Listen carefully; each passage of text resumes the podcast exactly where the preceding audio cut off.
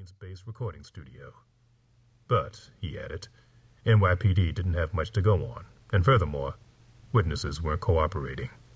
Surprise, surprise, I thought to myself. I told Bernie if he needed my help to give me a call. He never did, but I could already feel myself getting pulled in. While Jam Master Jay's murder would have been any homicide detective's nightmare, for me, as the New York Police Department's original hip-hop cop, as I became known first to my law enforcement colleagues and eventually by the media, it was worse than a nightmare. Hip-hop is in a state of crisis, yet nobody on either side is making the right moves to squash it. Due to its tragic legacy of violence, hip-hop supremacy could end at any time. Just let one well-placed A K forty-seven spray at an award show and it's all over. And considering what's gone down at these award shows, it's a pretty fucking likely scenario. So when I got the call about Jam Master Jay's abrupt death that fateful night in two thousand two, it felt particularly bittersweet. His murder seemed so symbolic to me. If a tree is already dying, how can it survive when you remove the roots? In fact, I was no longer a homicide detective when I first heard the tragic news that hip-hop legend Jam Master Jay, the innovative D J for rap's first worldwide superstars Run D M C, had been shot and killed in his recording studio on October thirtieth, two thousand two. I had actually retired from the New York Police Department, N Y P D, nine months prior, but I was having trouble suppressing my investigative instincts. After spending twenty years on the force, they kicked in like a reflex. I started as a twenty-year-old beat cop walking seedy Times Square streets during Ed Koch's infamous mayoralty, before moving on to the Bronx for undercover narcotics, ending up straight out of Brooklyn as a first-grade homicide detective with a gold shield under Rudy Giuliani's iron-fisted administration. Working homicide, I had investigated well over three hundred murder cases. On the job, I saw more dead people than that little kid in The Sixth Sense. I've seen bodies chopped up in sections and then neatly disposed of in little plastic bags. I found one victim's bones tossed on the Van Wyck Expressway. In another case, I saw a man's face blown clear off by a shotgun, his eyeballs blown out their sockets, leaving a hole in his head like a window. Through that window, I could see the dude's brain membrane. Yep, just another day on the job. Talk to any big city detective and you'll probably hear similar stories. But that's not why you're listening to this. Ultimately, what I became most known for inside the N Y P D and in the media was my status as the first hip-hop cop. The N Y P D would have liked to keep my existence as the hip-hop cop secret. If it wasn't for a particular newspaper article, I probably wouldn't even be saying these words today. That article was the shot heard round the world, reprinted as far as Australia and bounced all over the internet. On March ninth, two thousand four, the Miami Herald published a story by Evelyn McDonald and Nicole White headlining police secretly watching hip-hop artists. In it, McDonald and White revealed that Miami law enforcement were secretly watching and keeping dossiers on hip-hop celebrities, even photographing rappers as they arrived at Miami International Airport. According to Evelyn McDonald, she became aware of Miami law enforcement's covert hip-hop surveillance through a not-so-covert human screw-up. After that, McDonald, the Miami Herald's chief music reviewer, wrote an article profiling local Miami rapper Jackie O. She then received an email from a Miami Beach-based police detective named Rosa Regulio, asking her for information.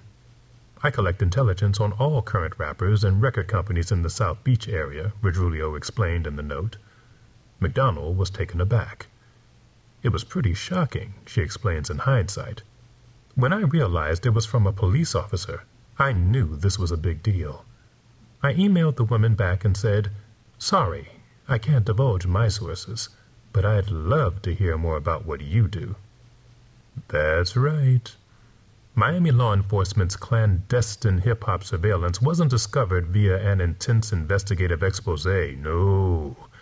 A detective made it easy and sent a fucking email. The first rule of law enforcement is the same as the code of the streets. Keep your mouth shut, especially when talking to a journalist. Covert activity in any police department is kept undercover for two reasons. One, so those under surveillance don't realize they're being watched. Two, exposure of such surveillance usually results in a public relations disaster. As such, McDonald and White's article exploded Miami's tensions like a volcano. Racial profiling was already a hot-button topic for law enforcement across the nation. To many, the revelation that major urban police departments were targeting rappers and the hip-hop industry was further evidence of this practice. But racial profiling was an especially huge issue in Miami, according to McDonald's collaborator, Nicole White. Black lawmakers were concerned by the profiling element, White explains today. A lot of money was at stake, and that was the main concern. The fallout from the Miami Herald piece was immediate. In particular, local tourism was threatened, and Miami was already walking on thin ice where race issues were concerned. After the city had refused to officially welcome South African activist leader Nelson Mandela in nineteen ninety, Miami suffered a debilitating three-year tourism boycott by African Americans. In later years, racial tensions exploded over incidents that occurred when hundreds of thousands of black revelers descended upon Miami for Memorial Day celebrations. Since then, however, Miami has become a tourism mecca for hip-hop artists and their fans, with South Beach's glitzy upscale clubs, hotels, and recording studios all catering to the blinged-out rap pack. Rappers were spending big money in Miami and showing off the city's high life in music videos, and as a result, its luster as a glamorous A-list vacation spot has been restored. But now, that was threatened. Following McDonald's and White's article, the American Civil Liberties Union, A C L U, and other civil rights groups immediately threatened major lawsuits, and music industry insiders were pissed. Russell Simmons was very upset, McDonald says. Damon Dash went on record. He was very upset that incidents from his past were still haunting him. Luther Campbell was very upset. Fat Joe found it all depressing because he thought in Miami he was getting away from that kind of surveillance. The hip-hop community in general was like, we knew it was going on. Quickly, I found myself in the eye of this hip-hop hurricane. Eventually it came out that members of Miami P D had attended training sessions in hip-hop crime from N Y P D detectives. I directed those training sessions, but what caused even greater controversy was the admission that Miami had in its possession a dossier known as The Binder, which I also had created in my tenure in the N Y P D's hip-hop squad.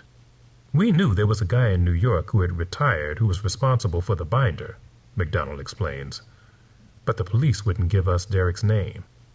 It didn't take them long to put two and two together, though, as all the evidence that was never meant to get into the public's hands led directly to me. As the N Y P D's rap expert, I was commissioned in two thousand one to create the binder, a printable database detailing the associations and background of every rapper with a known criminal arrest. It would grow to be numbingly complete, numbering over a thousand pages.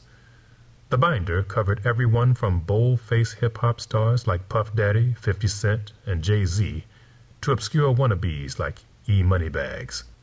It listed every case each rapper ever caught, every felon they ran with, every beef they had with rival rap crews, along with personal information like photos, social security numbers, record company affiliations, and last known addresses. Not surprisingly, the binder caused a great outcry when it was leaked, and I ended up taking the hits. The resulting episode reminded me of that scene in Scarface, where Al Pacino's Tony Montana character states, "You need people like me so you can point your fucking fingers and say, that's the bad guy.